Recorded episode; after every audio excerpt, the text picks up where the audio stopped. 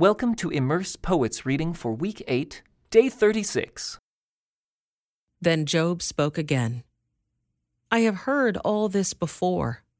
What miserable comforters you are. Won't you ever stop blowing hot air? What makes you keep on talking? I could say the same things if you were in my place. I could spout off criticism and shake my head at you. But if it were me, I would encourage you. I would try to take away your grief. Instead, I suffer if I defend myself, and I suffer no less if I refuse to speak.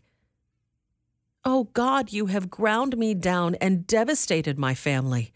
As if to prove I have sinned, you've reduced me to skin and bones. My gaunt flesh testifies against me. God hates me and angrily tears me apart. He snaps his teeth at me and pierces me with his eyes. People jeer and laugh at me. They slap my cheek in contempt. A mob gathers against me. God has handed me over to sinners. He has tossed me into the hands of the wicked. I was living quietly until he shattered me. He took me by the neck and broke me in pieces. Then he set me up as his target, and now his archers surround me. His arrows pierce me without mercy. The ground is wet with my blood. Again and again he smashes against me, charging at me like a warrior. I wear burlap to show my grief. My pride lies in the dust. My eyes are red with weeping. Dark shadows circle my eyes. Yet I have done no wrong, and my prayer is pure. O earth, do not conceal my blood. Let it cry out on my behalf. Even now, my witness is in heaven. My advocate is there on high. My friends scorn me, but I pour out my tears to God. I need someone to mediate between God and me, as a person mediates between friends. For soon I must go down that road from which I will never return. My spirit is crushed, and my life is nearly snuffed out. The grave is ready to receive me. I am surrounded by mockers. I watch how bitterly they taunt me. You must defend my innocence, O God, since no one else will stand up for me. You have closed their minds to understanding, but do not let them triumph. They betray their friends for their own advantage, so let their children faint with hunger. God has made a mockery of me among the people. They spit in my face. My eyes are swollen with weeping, and I am but a shadow of my former self. The virtuous are horrified when they see me. The innocent rise up against the ungodly. The righteous keep moving forward, and those with clean hands become stronger and stronger. As for all of you, come back with a better argument, though I still won't find a wise man among you. My days are over. My hopes have disappeared my heart's desires are broken. These men say that night is day. They claim that the darkness is light. What if I go to the grave and make my bed in darkness? What if I call the grave my father, and the maggot my mother or my sister? Where then is my hope? Can anyone find it? No.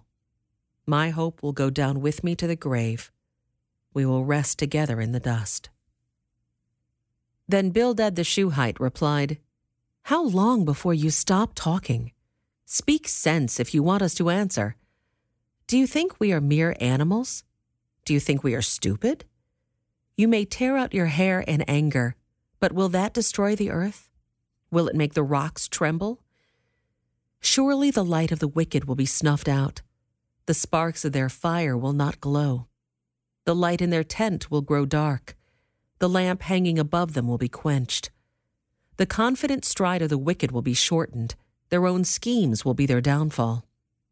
The wicked walk into a net, they fall into a pit. A trap grabs them by the heel, a snare holds them tight. A noose lies hidden on the ground, a rope is stretched across their path.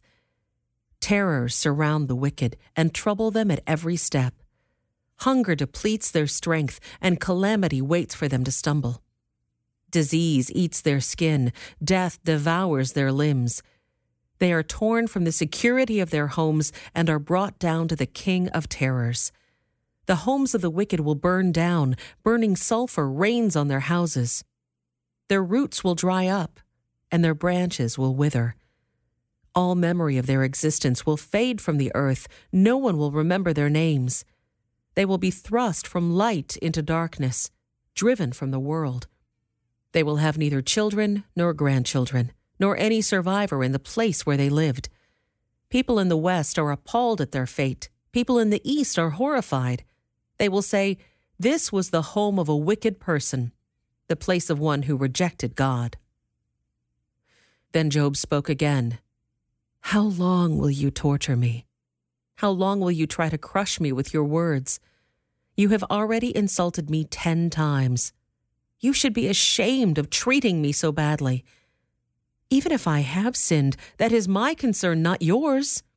You think you're better than I am, using my humiliation as evidence of my sin, but it is God who has wronged me, capturing me in his net. I cry out, Help! But no one answers me. I protest, but there is no justice. God has blocked my way so I cannot move. He has plunged my path into darkness. He has stripped me of my honor and removed the crown from my head. He has demolished me on every side, and I am finished. He has uprooted my hope like a fallen tree. His fury burns against me. He counts me as an enemy. His troops advance. They build up roads to attack me. They camp all around my tent. My relatives stay far away, and my friends have turned against me. My family is gone, and my close friends have forgotten me.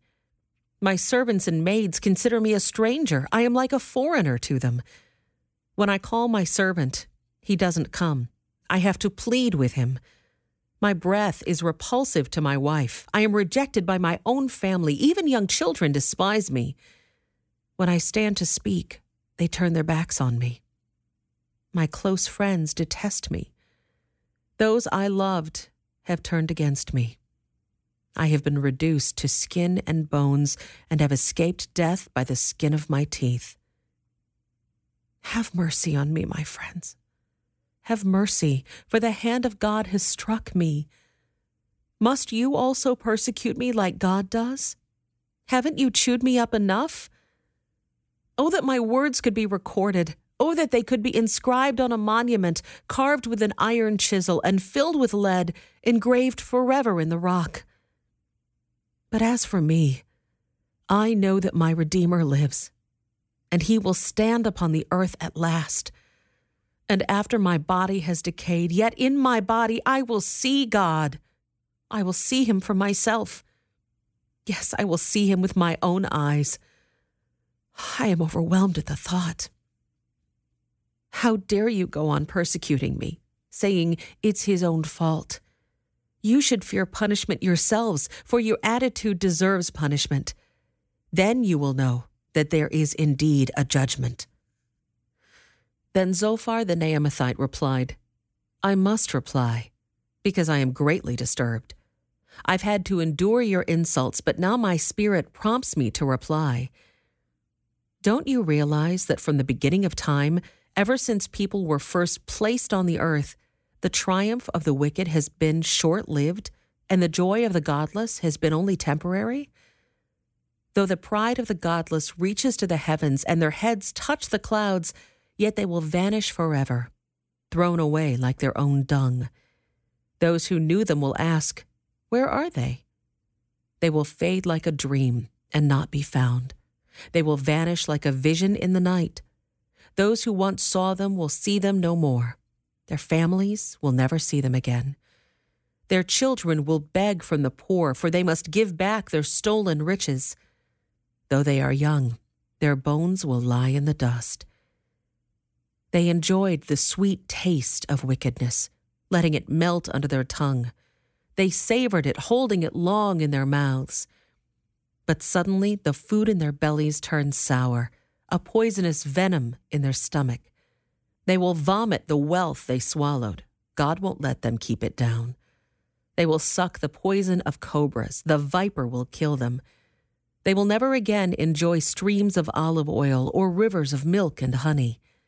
They will give back everything they worked for. Their wealth will bring them no joy. For they oppressed the poor and left them destitute. They foreclosed on their homes. They were always greedy and never satisfied. Nothing remains of all the things they dreamed about. Nothing is left after they finish gorging themselves. Therefore, their prosperity will not endure. In the midst of plenty, they will run into trouble and be overcome by misery. May God give them a belly full of trouble. May God rain down his anger upon them. When they try to escape an iron weapon, a bronze tipped arrow will pierce them. The arrow is pulled from their back, and the arrowhead glistens with blood. The terrors of death are upon them. Their treasures will be thrown into deepest darkness. A wildfire will devour their goods, consuming all they have left. The heavens will reveal their guilt, and the earth will testify against them. A flood will sweep away their house. God's anger will descend on them in torrents. This is the reward that God gives the wicked. It is the inheritance decreed by God. This concludes today's Immerse Reading Experience. Thank you for joining us.